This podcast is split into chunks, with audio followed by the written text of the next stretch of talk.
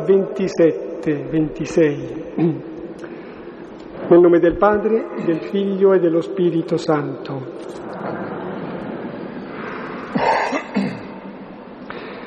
Il Signore è mia luce e mia salvezza. Di chi avrò paura? Il Signore è difesa della mia vita. Di chi avrò timore? Quando mi assalgono i malvagi per straziarmi la carne, sono essi, avversari e nemici, a inciampare e cadere.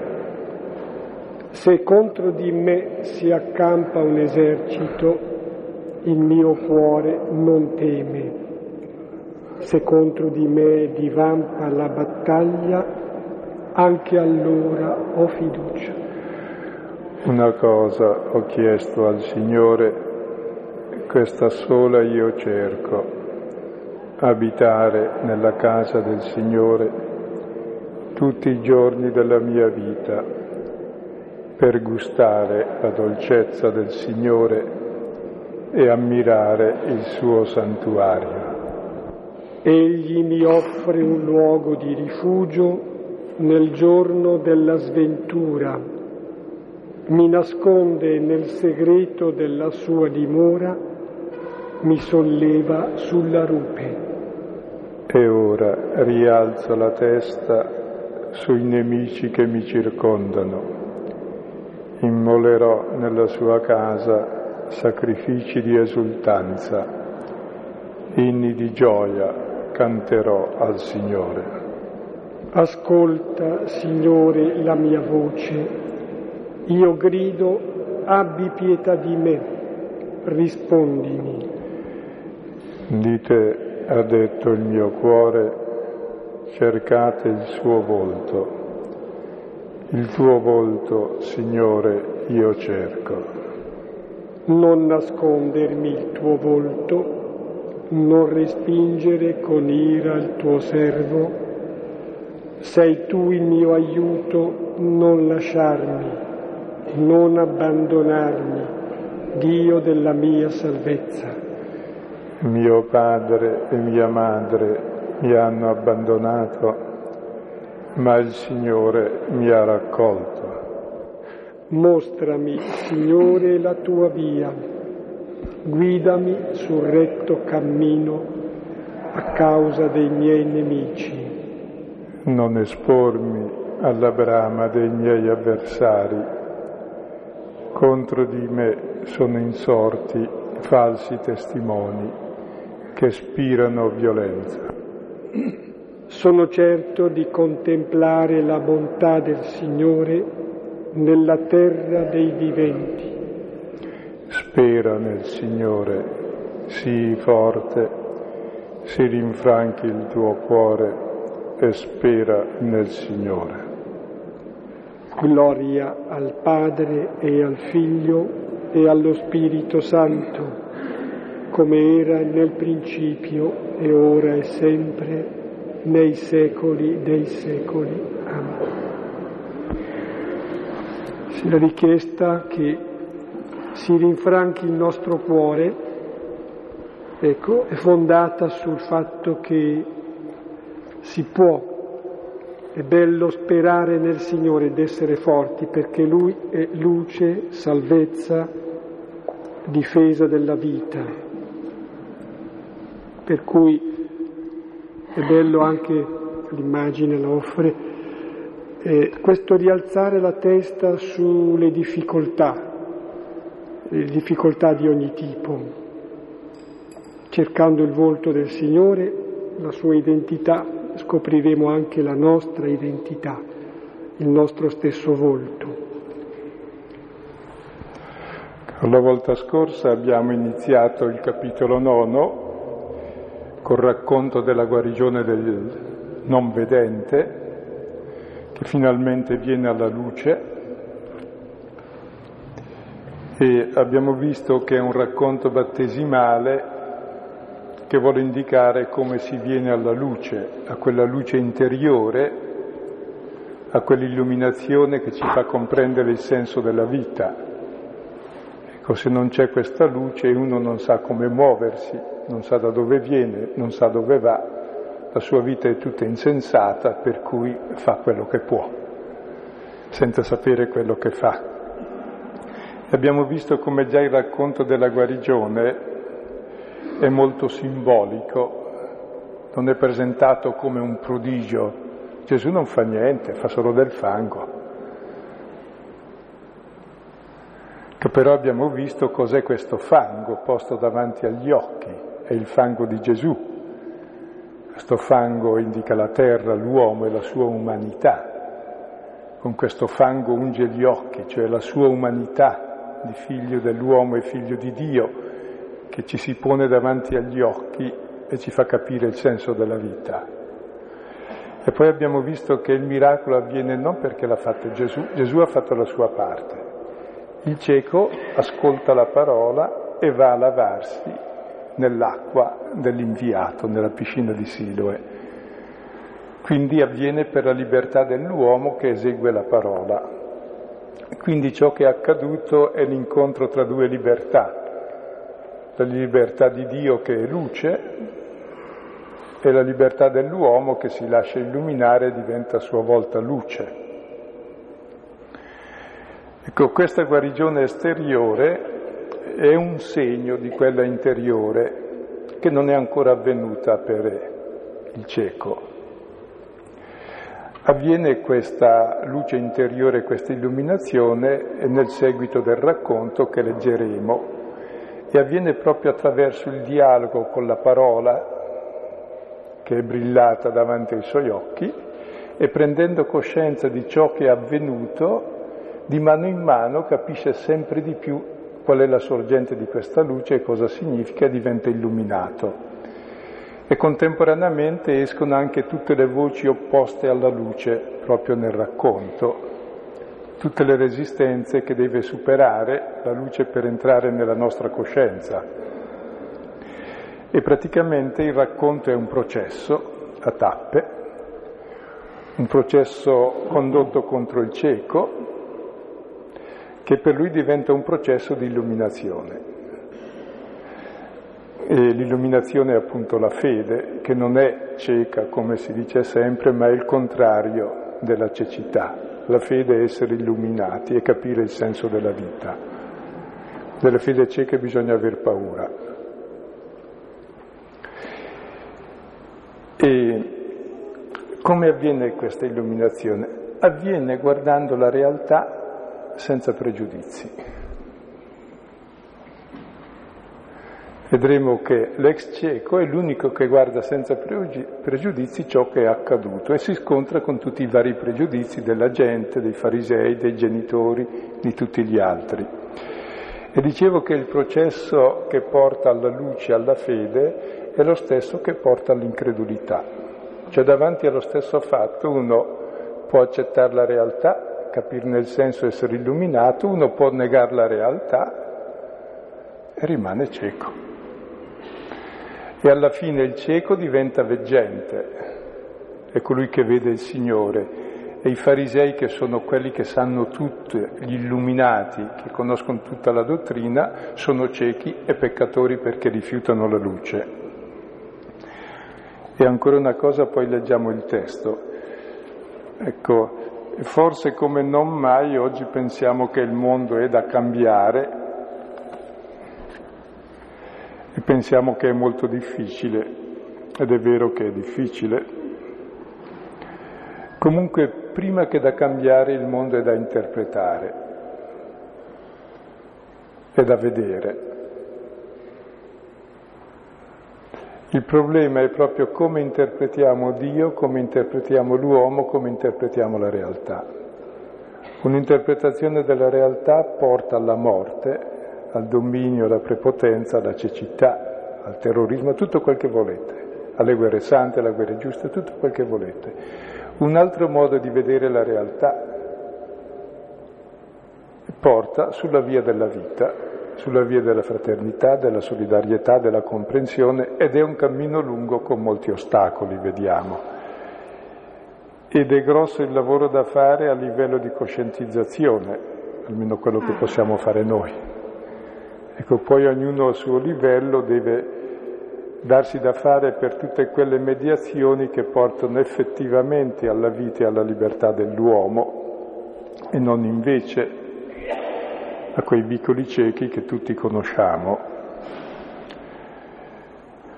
Sono appunto i vicoli ciechi che non hanno sbocco, perché il Signore ci illumini. E allora continuiamo il racconto dal versetto ottavo del capitolo nono.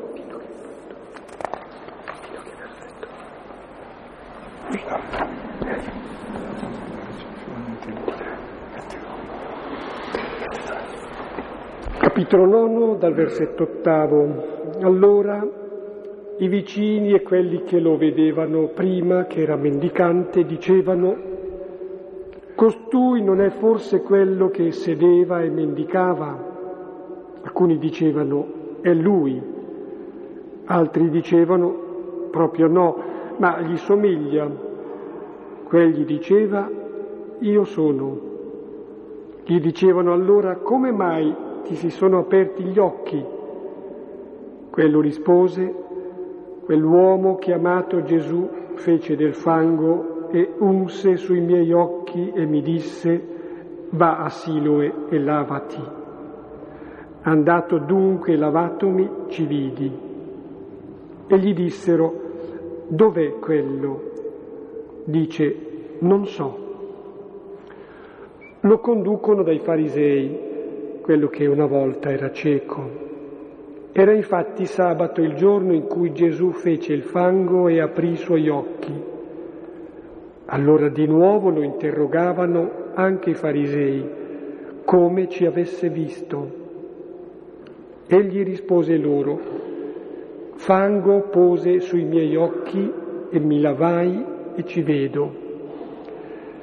Dicevano allora alcuni farisei, non è da Dio quest'uomo perché non osserva il sabato, ma altri dicevano come può un uomo peccatore fare tali segni? E c'era divisione tra di loro.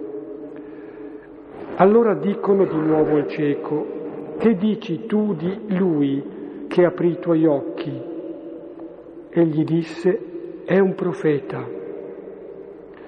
Allora i giudei non credettero riguardo a lui che fosse cieco, che ci avesse visto, fino a che non chiamarono i genitori di colui che aveva cominciato a vedere e li interrogarono dicendo, è questo il vostro figlio che voi dite che è nato cieco? Come mai ora ci vede? Risposero allora i suoi genitori e dissero, Sappiamo che questo è nostro figlio e che è nato cieco. Come mai ora ci veda non sappiamo, né chi gli aprì gli occhi noi non sappiamo. Interrogate lui all'età, parlerà lui di sé.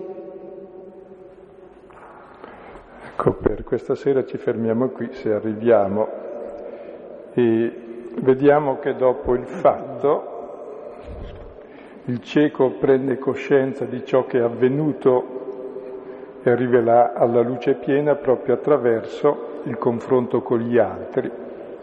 Sempre il confronto con l'altro su una realtà che ci porta maggior luce. Però è un confronto molto duro, sono degli interrogatori che diventano un processo alla fine. Il primo è fatto dai vicini e dai conoscenti, che si domandano ma come è lui o non è lui, cos'è capitato. Il secondo è fatto dai farisei che hanno pregiudizi ben precisi religiosi perché loro sanno cos'è capitato. Non gli interessa che l'uomo ci veda, gli interessa che Gesù ha trasgredito il sabato. E quindi vogliono persuadere il cieco che Gesù è peccatore. E il cieco comincia a diventare un buon teologo e dice no, è un profeta. Poi c'è il terzo interrogatorio dove i farisei cercheranno di negare il fatto e allora riguarda i genitori. Poi ce n'è un quarto sul cieco e alla fine tutti questi interrogatori, questo processo, che ricordano costantemente al cieco cosa è avvenuto, lo portano a una verità sempre più chiara fino alla, quando alla fine incontra e vede il Signore. Ed è il punto d'arrivo della fede, incontrare e vedere il Signore.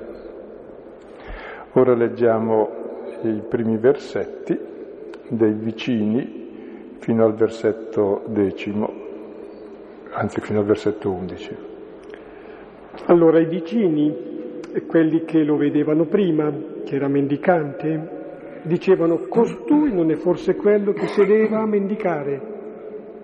Alcuni dicevano è lui, altri dicevano proprio no, ma gli somiglia. Quelli diceva io sono. Gli dicevano allora come mai ti si sono aperti gli occhi?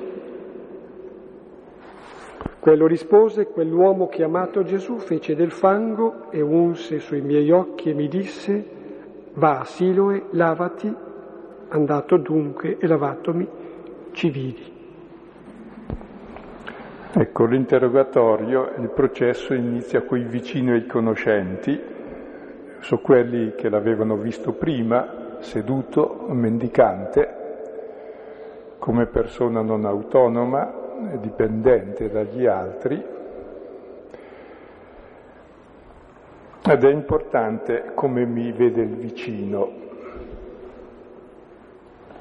perché in fondo noi siamo come siamo visti dagli altri, siamo relazione e l'altro può inchiodarmi alla mia identità precedente, quello è, è quello lì che è seduto e mendica e non vede. E allora il prodigio, ciò che è avvenuto, mette in questione l'identità del cieco, è lui o non è lui? Ed è la domanda che ci facciamo sempre noi anche, e chi sono io in realtà? Boh, qual è la mia identità? È quello che dicono gli altri, anche quello. Resto fissato nell'identità che mi hanno affibbiato con l'etichetta, sono quello lì che non si muove, non sa dove andare, sta seduto ed è mendicante, ecco, il pericolo proprio è fissare uno in un'identità passata, perché l'identità è dell'uomo che è relazione dinamica e vitale se è vera, altrimenti eh, se è statica è mortifera, questo in ogni relazione. E quando accade qualcosa di nuovo eh, ci si interroga, ma è lui o non è lui? È che noi siamo persone strane, che siamo noi e non siamo noi. Cioè, sì, siamo noi, però prima eravamo in un modo, poi in un altro, si spera migliore. O se non altro un cambiamento. Cioè, ammettere il cambiamento e non fissare né l'identità nostra né quella altrui nel passato. Se no diciamo sempre, io sono fatto così, va bene, allora non cammini mai, non esci mai. L'uomo è proprio uno che è e non è ancora e diventa qualcos'altro. L'importante è cosa diventa. Sì, penso che ci sia il rischio proprio di restare ostaggi eh, di se stessi, del proprio passato, o anche ostaggi di ciò che eh, è il vissuto che gli altri hanno avuto nei nostri confronti. E quindi di essere incapaci di eh, progredire, di scioglierci in un dinamismo che è di crescita, di maggiore libertà e verità. E tra l'altro questo è il primo presupposto per l'illuminazione interiore. Chi sono io? Se mi identifico sempre con le storie passate, va bene, è già finito, è inutile che viva. Mi apro a qualcos'altro di nuovo che avviene. Questo per quanto riguarda me così per quanto riguarda gli altri e per quanto riguarda la relazione. Quindi questa capacità di stare aperti anche alla propria identità. Chi sono? Non lo so. Sono io e non sono io. Ero così e spero di essere diverso, di aver camminato. Ecco. E il cieco per la prima volta dice io sono. Ricordate che l'espressione io sono in Giovanni è l'espressione che richiama la rivelazione del nome di Yahweh, è l'espressione che usa Gesù per indicare se stesso. Cioè l'ex cieco accetta la nuova identità E per quanto sembri strano, accettare una propria identità nuova è molto difficile.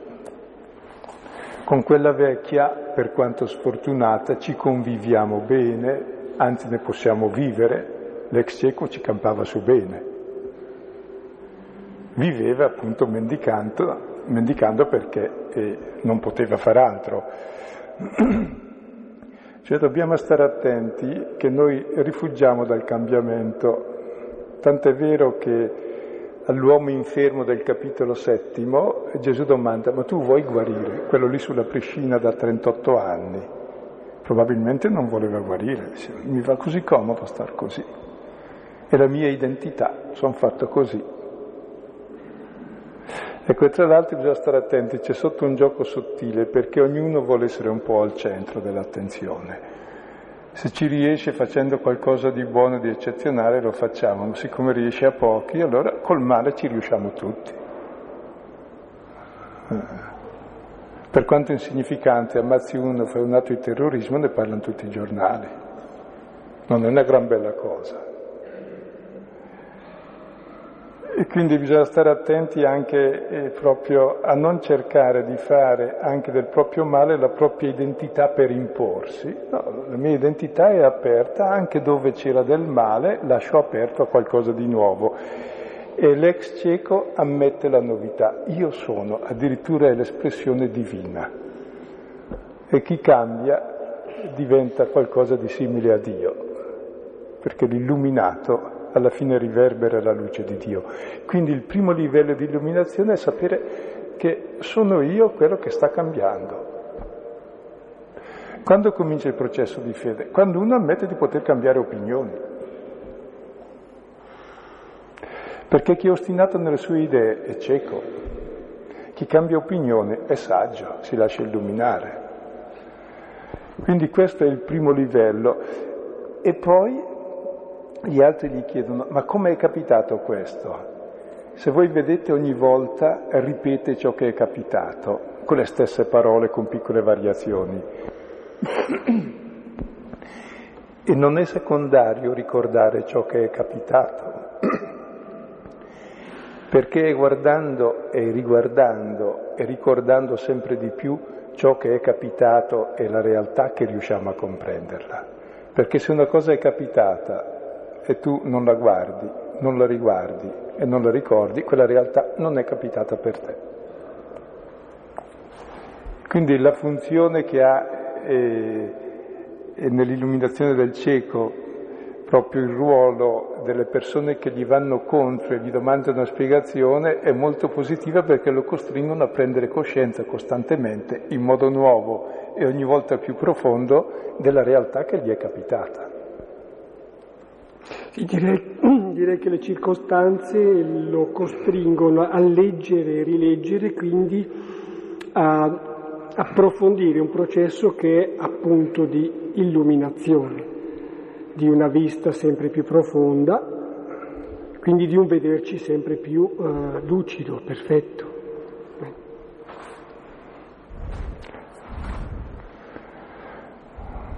Come mai ti si sono aperti gli occhi? Rispose, quell'uomo chiamato Gesù fece del fango, unse sui miei occhi, mi disse, va a Siloe, lavati, andato dunque lavatomi, ci vidi.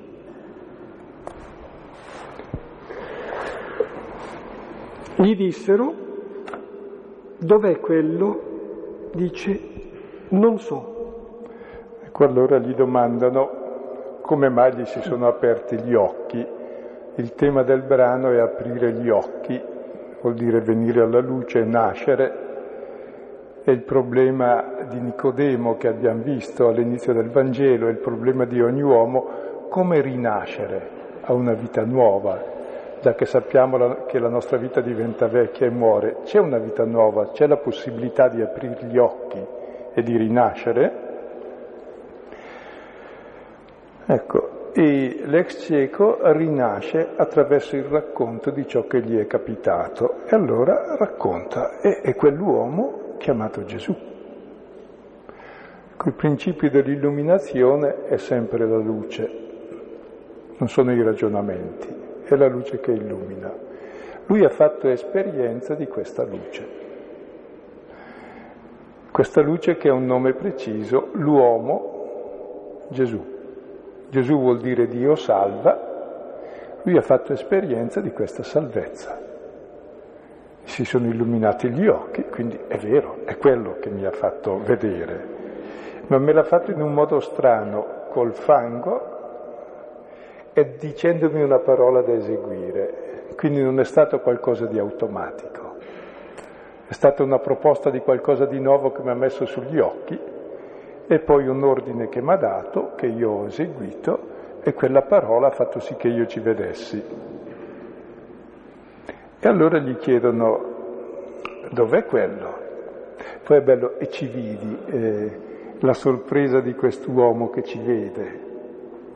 È bello vederci e soprattutto è bello avere la vista interiore, cioè sapere perché si è al mondo e che senso ha ciò che fai. E questa è la sorpresa del vederci. E gli domandano dov'è Gesù. Quindi quelli che lo interrogano lo mettono sulla pista, prima di tutto dicendo com'è capitato e allora deve ricordare che è stato quello a fare, a mettere in moto tutto. E poi gli domandano, e dov'è? Che la domanda, una delle domande fondamentali del Vangelo di Giovanni è dove? La prima domanda che fanno i discepoli a Gesù è dove dimori? Il dove dell'uomo è il luogo dove abita, la sua casa, le sue relazioni, la sua identità. Dove sei vuol dire chi sei. Anche uno se domandi dove abiti capisci anche chi è in qualche modo. Dove abiti? Al Palazzo Reale? Ah, probabilmente sarà il re allora. Quindi il dove, il dove è l'identità di una persona. Ecco, e Gesù aveva detto a quei discepoli dove abiti, venite e vedrete. Ma come posso venire se non ci vedo? E come posso vederci se non vengo da te? Ecco, ora l'ex cieco ci vede e Gesù se n'è andato altrove. Se n'è andato altrove per essere cercato, perché deve scoprire lui chi è il Signore. Solo così può conoscerlo e dimorare con lui, se lo cerca, perché se non lo cerca non lo può conoscere. E lui risponde molto semplicemente non so, non so. Ecco, è molto importante il non sapere. Noi cerchiamo sempre di sapere tutto. Ecco, il punto di partenza di ogni sapere è la dotta ignoranza, sapere di non sapere. Non so dov'è, non so chi è. Cercherò di saperlo, cercherò di conoscerlo. Ecco, tante volte eh, le cose ovvie anche per i credenti, io so chi è Dio, va bene, e l'ovvio è la tomba eh, della verità, non vuol dire che non sai. E il nostro sapere è sempre almeno al 99% un non sapere, aperto a qualcosa di più grande, soprattutto nelle relazioni con Dio e con le persone. Quindi il punto di partenza è non so. E lo porteranno a conoscerlo bene proprio i farisei che sono i maestri della legge, che sono quelli che fanno il secondo interrogatorio più approfondito a lui e ai suoi genitori. Una piccola nota circa eh, un primo passo nella comprensione, nella visione, potremmo dire, nella visione di Gesù da parte di questo uomo è che lo definisce, più tardi il profeta, addirittura il Signore, qui comincia a dire quell'uomo chiamato Gesù. Ecco, incomincia poco alla volta così la comprensione, la visione di tratti che caratterizzano Gesù. Versetto tredicesimo, lo conducono dai farisei, quello che una volta era cieco. Era infatti sabato il giorno in cui Gesù fece il fango e aprì i suoi occhi. Allora di nuovo lo interrogavano anche i farisei come ci avesse visto. Egli rispose loro, fango pose sui miei occhi, mi lavai e ci vedo. Ecco, inizia qui eh, la seconda tappa dell'illuminazione, è partita con quell'uomo, è stato lui a fare questo, e chi è? E vorrei sapere chi è. Allora lo conducono dai farisei, i farisei erano persone che conoscevano bene la legge e la osservavano bene, con molto zelo. Fariseo vuol dire separato, vivevano separati dagli altri proprio per poter osservare bene la legge. Quindi erano le persone religiosamente più qualificate. E poi dopo la distruzione del Tempio, che era scomparso il culto che era nel Tempio, il sacerdozio, i farisei erano rimaste le uniche guide accreditate del popolo, che quindi garantivano l'identità al popolo. E i farisei non sono tutti ostili a Gesù. Abbiamo visto Nicodemo, che era fariseo e capo del popolo, e poi molti altri che credevano in Gesù. Però a un dato punto, soprattutto dal capitolo settimo al versetto 32, i farisei diventano il prototipo dei nemici di Gesù. E perché? I farisei partono da un pregiudizio e staremo a vedere un po' i pregiudizi religiosi che impediscono di conoscere chi è il Signore.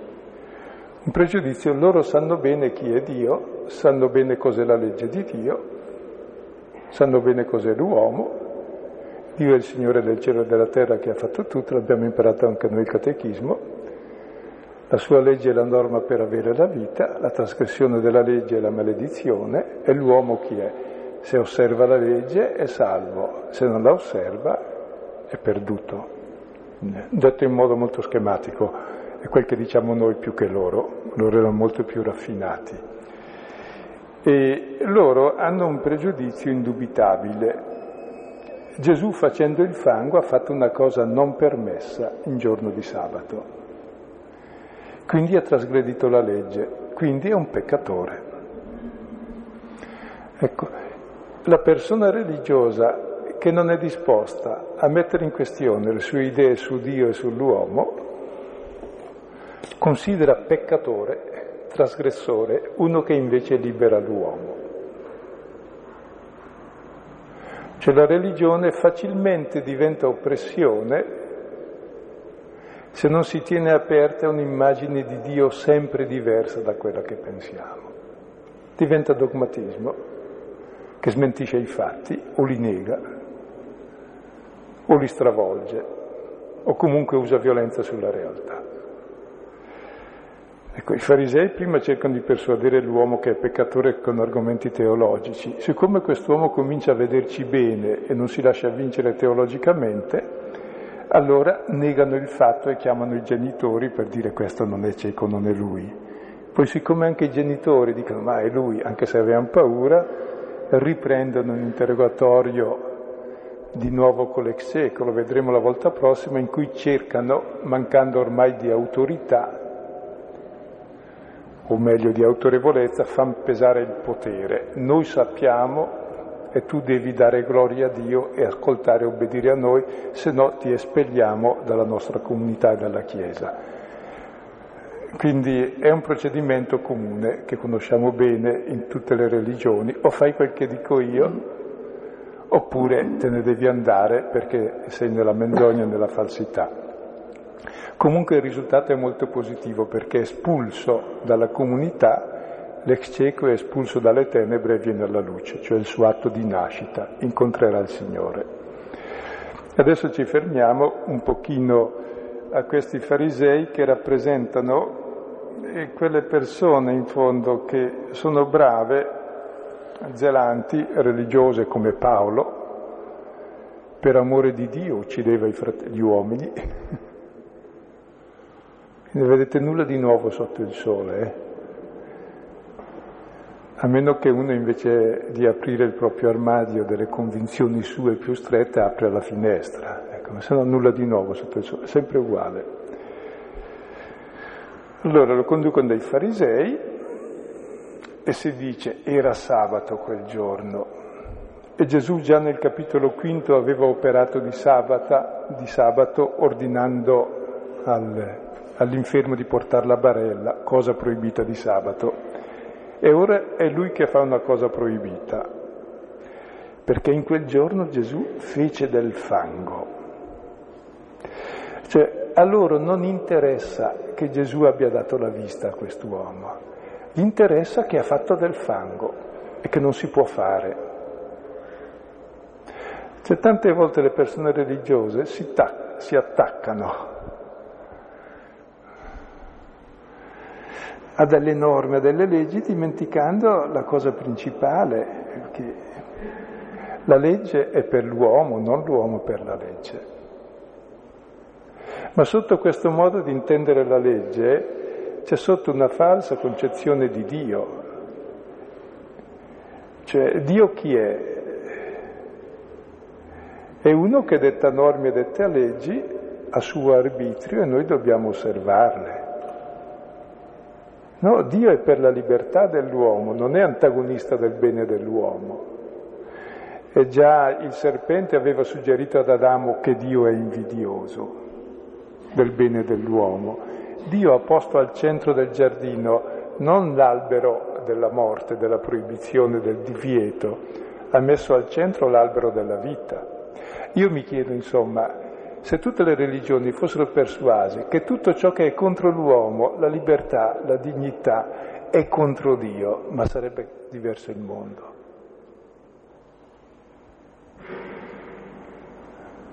In nome di Dio quanti roghi, quante guerre, antichi, passati e futuri, state tranquilli perché non cambia il mondo, a meno che cambiamo noi.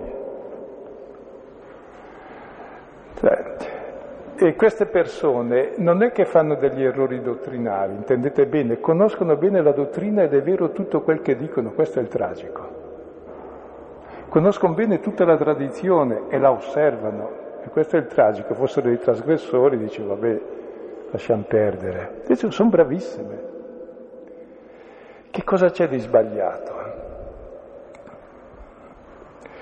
C'è di sbagliato una cosa molto seria. Che impediscono a Dio di essere adesso quel che è stato una volta. Cioè loro conoscono bene tutto quel che Dio ha fatto, sanno tutto bene il catechismo, sanno bene che Dio ha creato e salvato l'uomo, ma quando l'uomo oggi è ricreato e salvato dicono no, cioè non ammettono che Dio agisca qui e ora nell'uomo, lo fanno, lo rifugiano nella tradizione, lo eliminano nella loro vita e a Dio sostituiamo la nostra osservanza. Cioè la sorpresa che Dio sia qui vivente, operante ora e lasciarlo vivere ovunque c'è fermento di vita, di libertà, di giustizia, di fraternità. E questo è l'importante.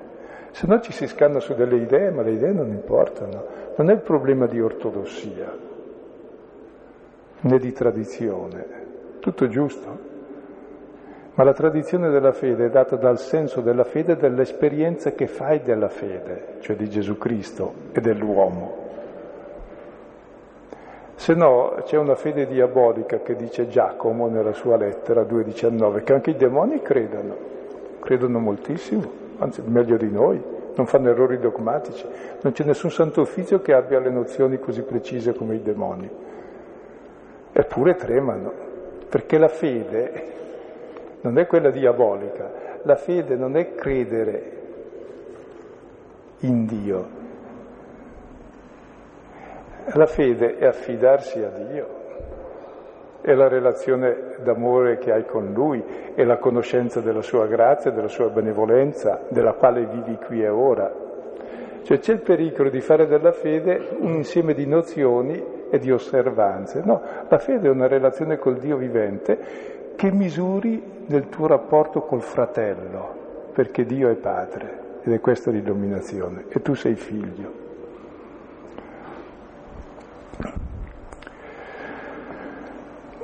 Ecco, e ai farisei Gesù, è Gesù, scusate, ma il lapsus è giusto, perché eh, questo ex cieco ormai, essendo illuminato dalla parola, diventa lui stesso luce e parola progressiva.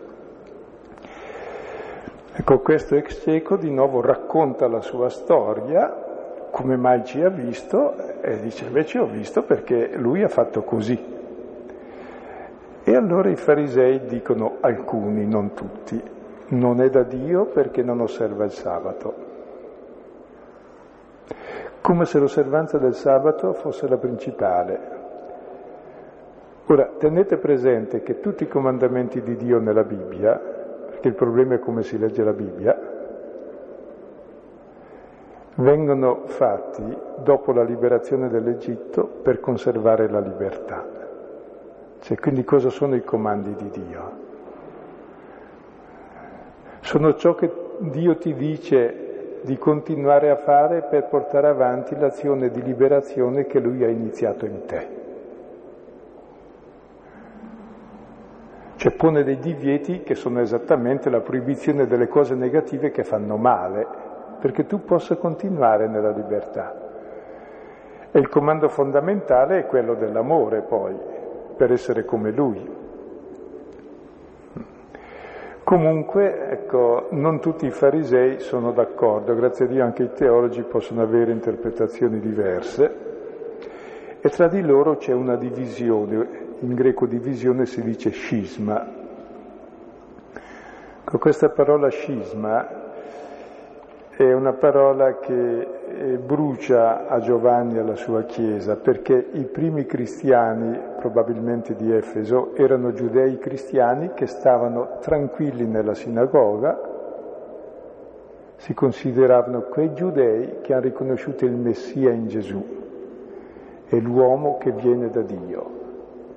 E vivevano tranquillamente con gli altri, come si dice anche negli Atti degli Apostoli. E poi ci fu lo scisma, la divisione, furono espulsi dalla sinagoga proprio perché gli altri dicevano no, non è così. Ecco, io pensavo, come ho già accennato, che questo scisma che c'è stato all'inizio è uno scisma che c'è sempre, anche adesso, anche all'interno della comunità cristiana.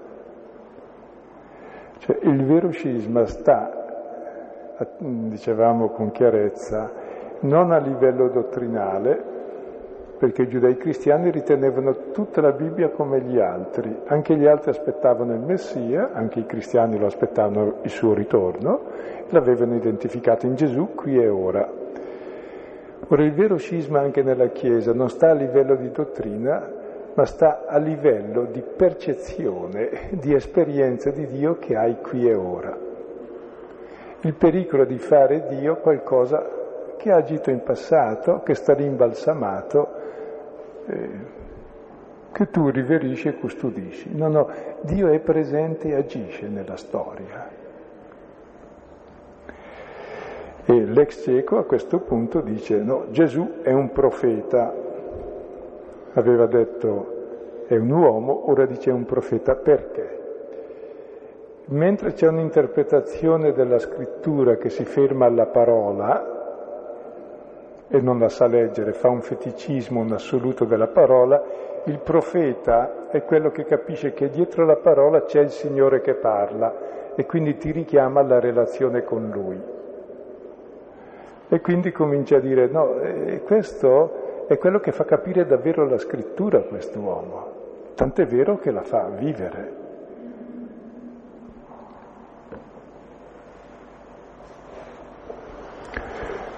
Io direi che concludiamo semplicemente con una battuta senza leggere il seguito.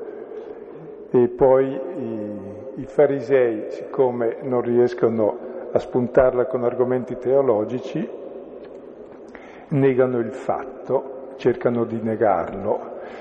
Ecco, è ciò che facciamo noi sistematicamente. Quando una realtà non rientra nei nostri principi, diciamo che non esiste fino a quando non è troppo scomoda.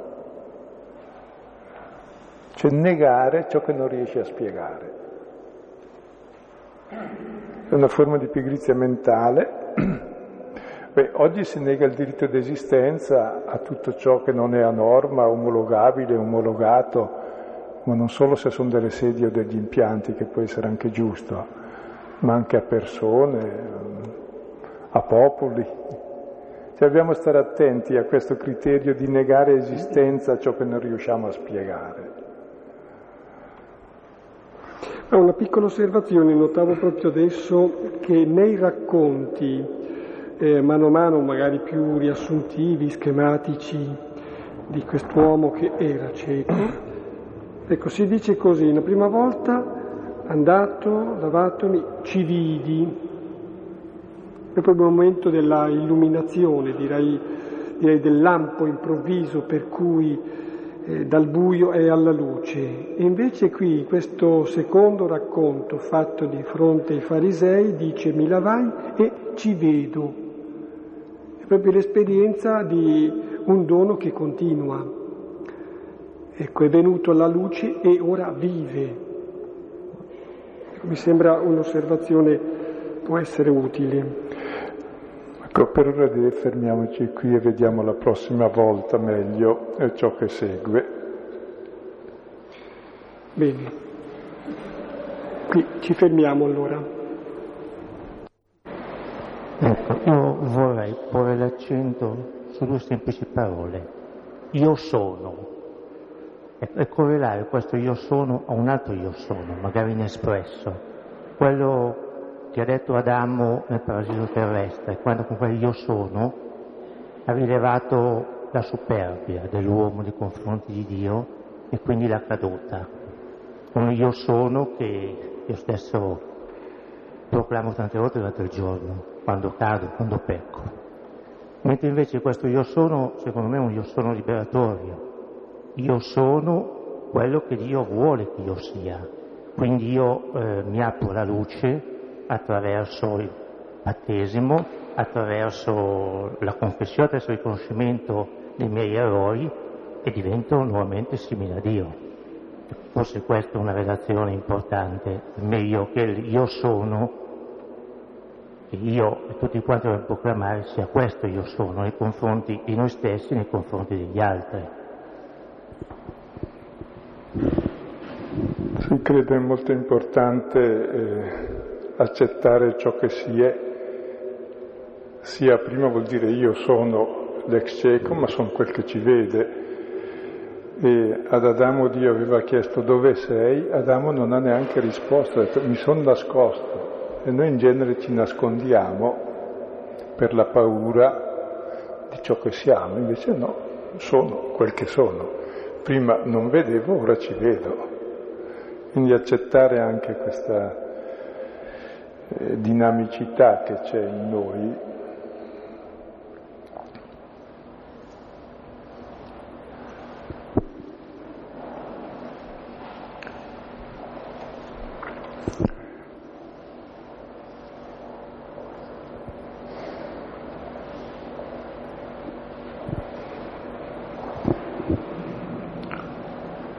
Allora, innanzitutto volevo ringraziare per quel fuoricampo della, di due settimane fa, eh, non mi è riuscito di farlo prima, è stata una cosa per me molto utile. Ancora adesso, guardando la televisione così, ehm, mi colpiva una frase che, detto un, che ha detto un giornalista due sere fa, dice e quando gli USA vinceranno questa guerra si ristabilirà la pace. Questo mi ha molto colpito perché evidentemente erano parole che dicevano anche prima però io non le avevo colte con l'importanza con cui insomma, le ho potute, insomma, mi sono risuonate dentro dopo tutto quel discorso.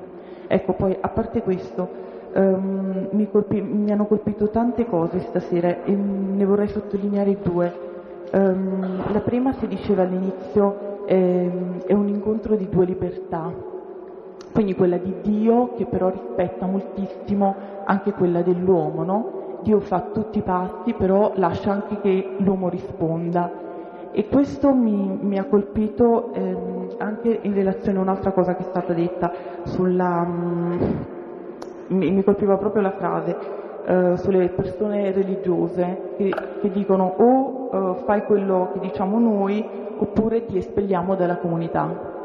E, e questo discorso mi, mi, mi, ha fatto pensare no? che queste persone religiose in qualche modo mortificano proprio la libertà dei fratelli e che è proprio la libertà invece che, che il Signore rispetta forse, io credo, l'impressione più di ogni altra cosa nell'uomo, che pur essendo appunto suo figlio potrebbe manipolare in qualche modo, invece lascia anche che esso uccida altri, altri suoi figli, altri nostri fratelli, proprio per la libertà assoluta e, invece questo discorso da persone proprio che in nome di Dio paradossalmente, no? proprio quelle religiose, in qualche modo mettono dei paletti e dicono o sei con quello che diciamo noi oppure, oppure puoi andare via perché ecco questo mi, mm, insomma, mi colpiva molto. E su questo secondo tema, siccome non l'abbiamo sviluppato, erano 10, 7, 8 versetti, li riprendiamo la prossima volta perché nell'episodio del cieco che è espulso dalla sinagoga c'è l'esperienza eh, dei cristiani che sono stati considerati eretici espulsi. C'è il pericolo poi di ripetere ciò che si è subito quindi di stare attenti cosa significa questo e perché e, co- e in che cosa ci può istruire, ecco. Ma lo riprenderemo.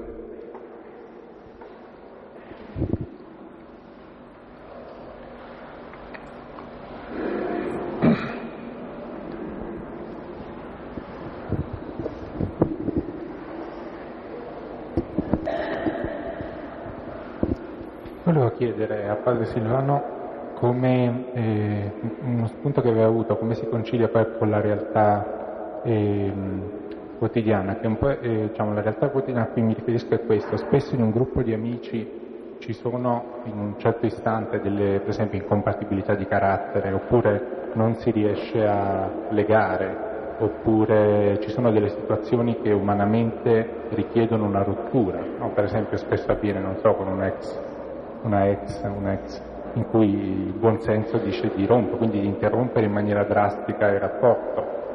E, ecco, diciamo, quindi diciamo, di fissare, e, quindi di legare quella persona a com'è in quell'istante. No? Quindi attualmente, al di là del fatto che poi in futuro possa cambiare, però in quell'istante io devo difendermi da, eh, come una persona in un certo momento. Eh, ecco, diciamo, quindi come fare a conciliare diciamo, questa sapienza diciamo, quotidiana che è un po' diffusa e penso che abbia il suo valore, e con, la con la speranza, diciamo, la carità cristiana che le persone anche cambino, se cambiano, perché insomma, anche alcune persone è difficile, mi sembra, che, che cambino, cioè rimangono legate al loro modo di essere. Eh, siccome mi era difficile rispondere stavo dicendo ma chi fa la domanda sa la risposta, quindi eh, così mi esimevo. Eh, se qualcuno lo sa me lo dica.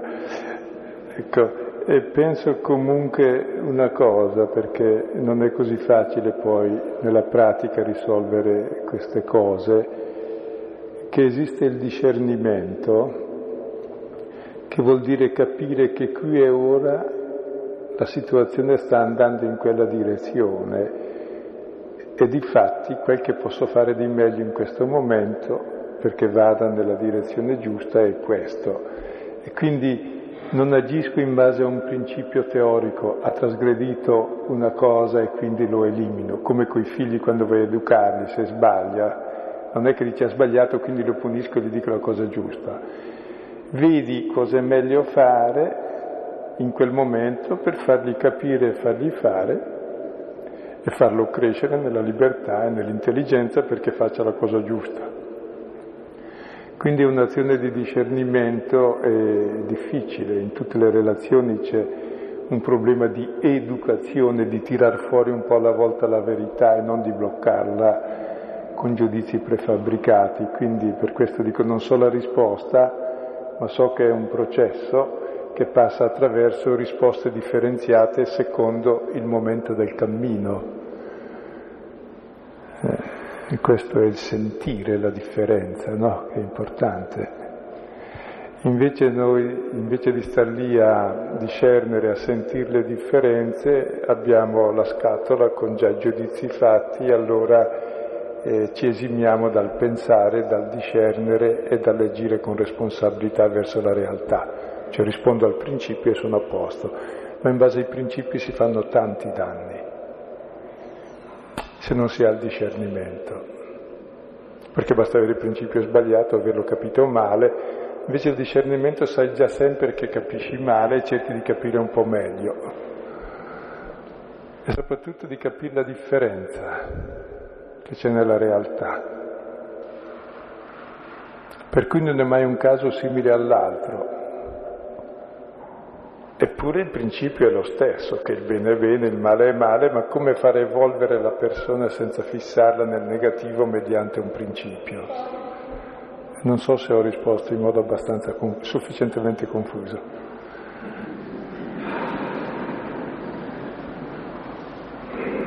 C'è la nostra coscienza che deve crescere e il rischio anche di sbagliare e con la capacità di ricredersi.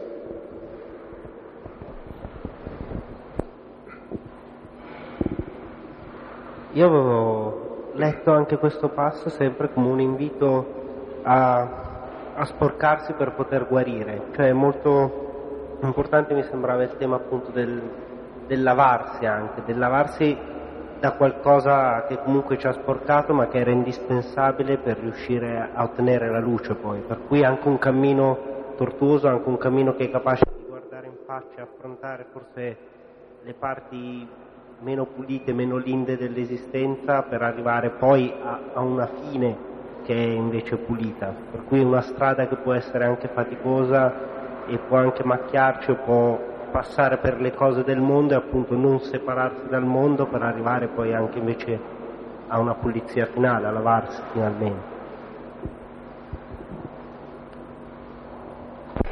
Beh, quello che uno capisce di utile è sempre vero, poi dopo il testo ha anche una sua obiettività e penso che qui intenda con questo fango fatto con lo scudo proprio l'umanità di Gesù posta davanti agli occhi ed è in questa sua umanità che ci viene trasmessa attraverso la parola che noi ci immergiamo e ci laviamo in questa umanità. Per cui l'umanità di Gesù, proprio la sua morte, che è la cosa più sporca che ci sia, morto da maledetto, è il principio del nostro lavacro, della nostra purificazione, perché lì purifichiamo l'immagine di Dio e l'immagine di uomo. Penso sia quello il senso battesimale del testo. Poi capisco anche che è vero anche il resto come senso derivato, che c'è bisogna avere il coraggio di prendere la realtà com'è e saperla accettare anche se non ci sembra pulita e poi arrivare a una purificazione. Però mi sembra il senso del testo è più che la, la purificazione e la luce avviene da quel fango, da quell'umanità di Gesù che si sporca fino ad andare in croce.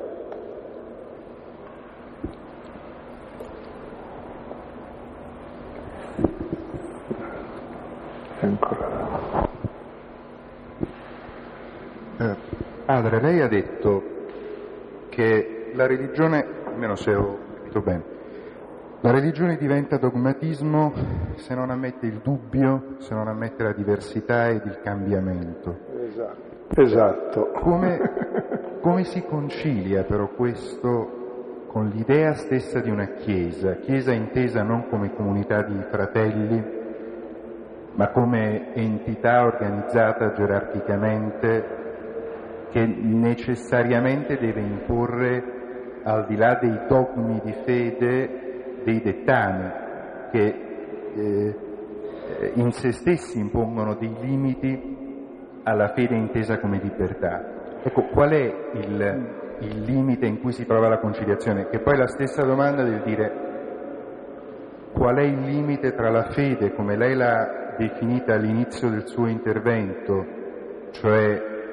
una, um, un'illuminazione, un credere in maniera convinta, interpretando la realtà, e la fede come l'ha definita alla fine, come affidamento, cioè come dice Kierkegaard, essere sull'orlo di un burrone buttarcisi ciecamente convinti di cadere in piedi. Sì, beh, direi eh, la fede non è essere su un burrone e buttarsi ciecamente perché sarebbe stolto farlo, la fede è guardare la realtà. Questo qui è guarito, si fida di questa persona e questa persona la porta progressivamente a dire guarda che c'è anche una luce interiore e vorrei dire una cosa circa la fede, no? Si può intendere in due modi la fede. Una è quella di Giacomo 2,19, e quella fede che dice anche i demoni credono, meglio di tutti noi, sanno tutti i dogmi, non sbagliano nulla, sono intelligenze purissime. Ecco, questa è la fede diabolica. Giacomo e tutta la tradizione cattolica dice che la fede è l'esperienza che hai tu personale, tu, perché la fede è tua, non è del Papa, non è del Santo Uffizio la fede. L'esperienza che hai tu è questa che ti salva, che hai tu di Cristo Signore e Salvatore della tua vita, questa è la fede. Gli altri sono aiuti per vivere questo, se aiutano bene, se non aiutano poi dicono il mea culpa, tranquilli. Quindi non dobbiamo pensare alla fede come affermazioni dogmatiche, chi risponde a quello ha la fede, chi non risponde non le ha. La fede è l'esperienza che tu hai di Dio, la tua relazione con Cristo. E questo è il battesimo. Se no è la fede demoniaca, che sarebbe come dire, detto in altri termini, i demoni credono, sanno, ma non sperimentano la bontà di Dio. La fede invece è conoscere e sperimentare personalmente la bontà di Dio.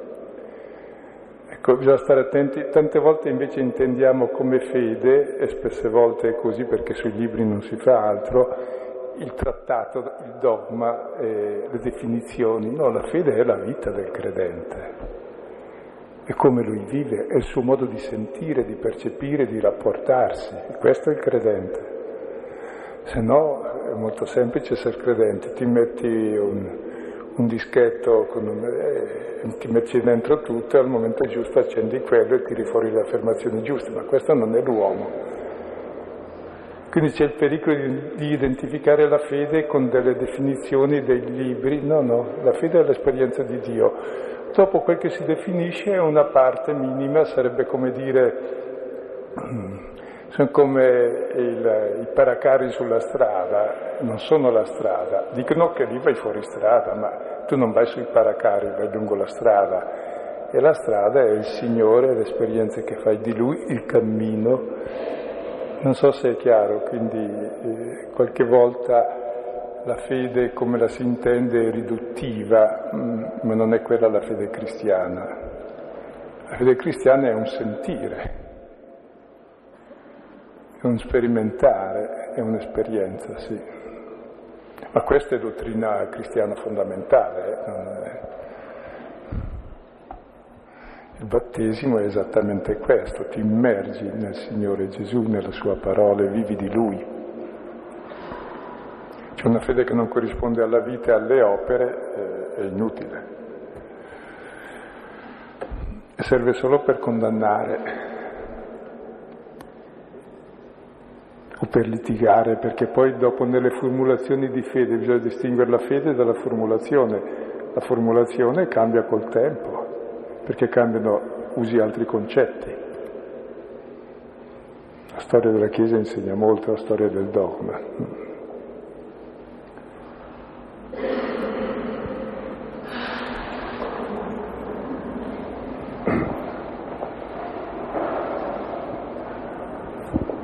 Eh, vorrei, se lecito, eh, dire di una suggestione che ha suscitato in me quanto ho sentito a proposito del fariseo, una suggestione letteraria. Eh, mi, mente, mi sono venute in mente quelle pagine formidabili dei fratelli Karamazov, eh, il dialogo, anzi il non dialogo che c'è fra Gesù che è stato ristretto in una prigione il grande inquisitore.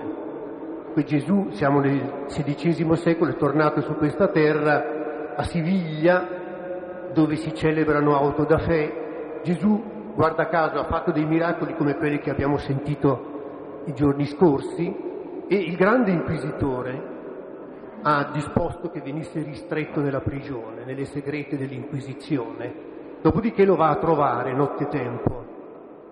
E eh, sono due i rimproveri che il grande inquisitore fariseo muove a Gesù. Il grande inquisitore è una persona molto seria, una scelta straordinaria, una figura affascinante. E i due rimproveri sono questi. Primo, Gesù ha mancato assolutamente di realismo perché ha voluto liberare l'uomo e pretende che l'uomo sia libero. La storia dimostra che l'uomo non è capace di essere libero, dunque ecco la Chiesa che guida. Ma il secondo rimprovero è ancora più sottile. Il grande inquisitore dice a Gesù, vada bene che tu hai già parlato, hai parlato 16 secoli or sono, quello che hai detto sta scritto, quello non lo tocca più nessuno, sei sleale se torni a parlare oggi. Mi sembra questo un atteggiamento spiccatamente farisaico. Cosa ne pensa? E mentre dicevo quelle cose pensavo esattamente a quanto stavi dicendo, cioè la figura del, del grande inquisitore. Mm. Però prima ero partito da un altro fatto, che, da un'esperienza, che quando noi leggiamo la Bibbia diciamo sempre che Dio ha fatto così. Il problema non è che abbia fatto così, è che quel che ha detto è detto e lo fa ora per chi lo ascolta. Altrimenti tu releghi il Signore al passato e lo uccidi, mentre il Signore è vivente ora, è il vivente. E lì la descrizione che fa Dostoevsky è splendida, sì. E interpella davvero la nostra libertà essere libera per rispondere a questa sua presenza attuale. E l'illuminazione è questo, vedere la realtà con gli occhi di Dio, ora.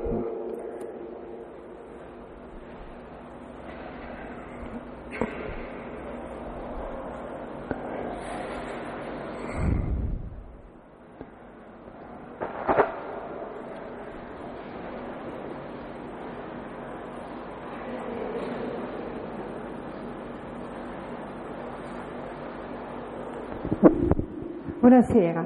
Lei prima ha parlato che l'uomo è libero e Dio è libero, di due libertà. L'uomo è libero, sì, ma Dio è Dio. Mi può spiegare che libertà ha Dio, se Dio è Dio? Grazie. Mi è difficile spiegare come Dio sia libero. La libertà di Dio e la libertà viene solo dall'amore. Dio è libero nel senso che ama e liberamente fa ogni bene all'uomo, però si ferma lì perché se ama rispetta anche la libertà dell'uomo, quindi libera l'uomo e poi aspetta che l'uomo liberamente entri in dialogo con lui. Era questo che volevo dire. Quindi la libertà di Dio che è amore è necessariamente libera, necessariamente ama l'amore, però è libero, se no non è amore. Ecco, è l'uomo che liberamente, nella misura in cui si percepisce amato e si illumina, entra in dialogo con la libertà di Dio e si libera progressivamente. E secondo i padri, ciò che rende l'uomo simile a Dio è proprio la libertà. Mm. Sono convinto di non aver spiegato, eh? Sono... però sono perfettamente convinto che Dio è libero e che anche l'uomo è libero. È libero nel senso che non agisce sotto nessuna costrizione esteriore, agisce per una volontà di amore e l'amore è sempre libero.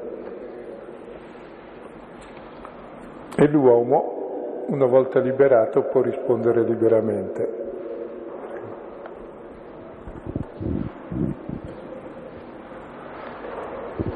L'adesione alla libertà, nel senso di prima accorgersene e poi guardarla e poi saperla, sapere vedere quello che suggerisce.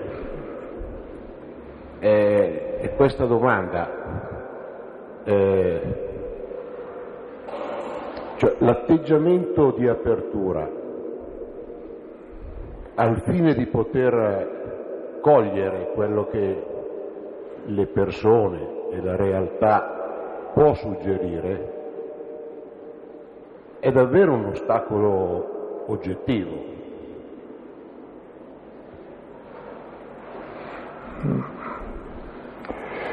Vorrebbe, vorrebbe non so eh, quale intervento eh, può favorire eh, questa fatica, perché tale ritengo che sia, fatica di accorgersi, non solo come disponibilità che do scontata.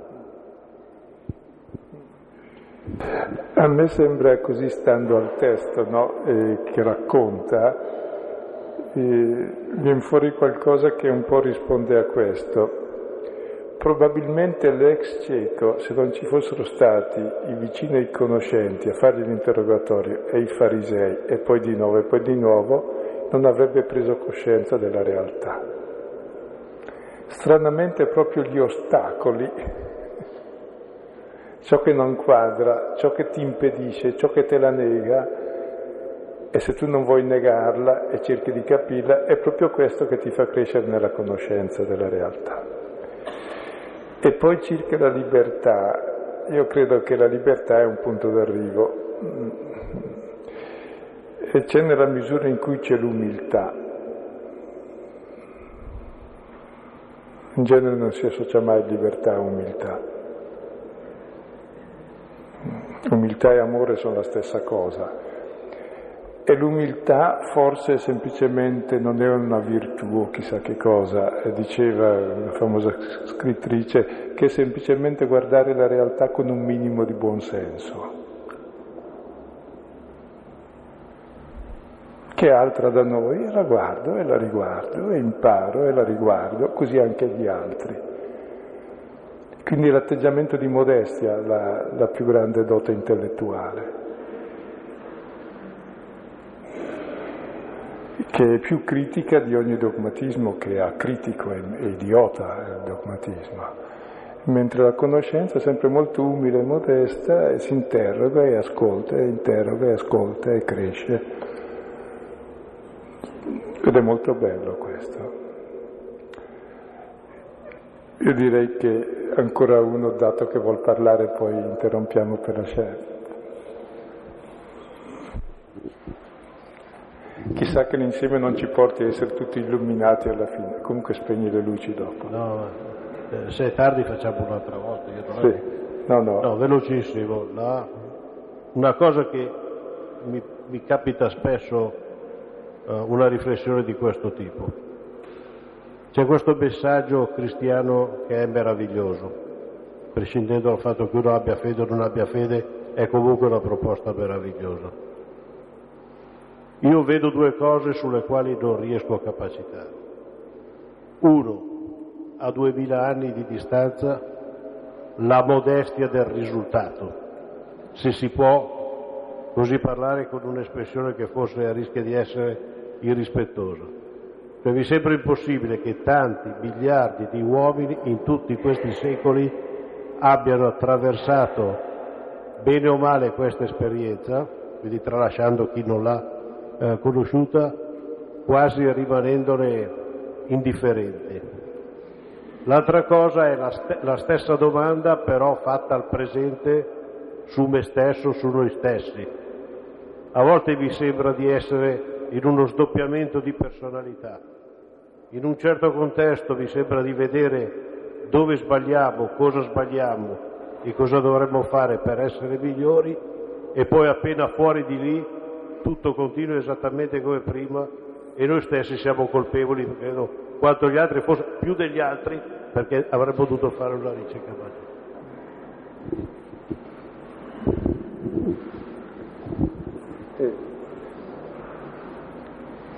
Credo c'è poco da rispondere perché sono constatazioni e soprattutto la seconda, questo sdoppiamento che tutti avvertiamo, e probabilmente la vera storia eh, E questo sdoppiamento che avvertiamo, se no andremo avanti intatti nella nostra idea fissa, che un po' alla volta agisce in noi agisce in tutti.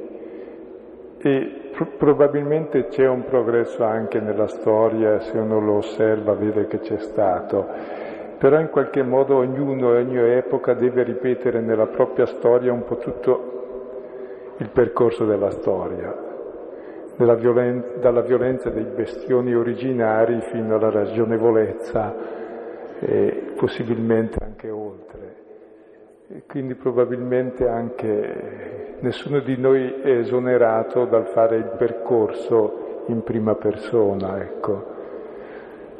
Però se uno guarda anche nella storia a lungo termine ci si accorge che in duemila anni i diritti fondamentali dell'uomo, il concetto di giustizia, di libertà diversi da quelli spesso correnti, sono frutto proprio di questa, la solidarietà, l'attenzione agli ultimi, la contestazione di un modello di uomo sbagliato, cioè sono diventati fatti culturali molto grossi e dobbiamo ringraziare proprio questo illuso perdente che dopo duemila anni però tutti ne parlano e dice sai che è interessante, perché ha usato proprio dei mezzi che noi non useremmo mai, quelli del rispetto, dell'umiltà, della modestia, della ricerca e, e valgono ancora oggi. Gli altri invece sono quelli che non valevano allora, non valgono ancora oggi.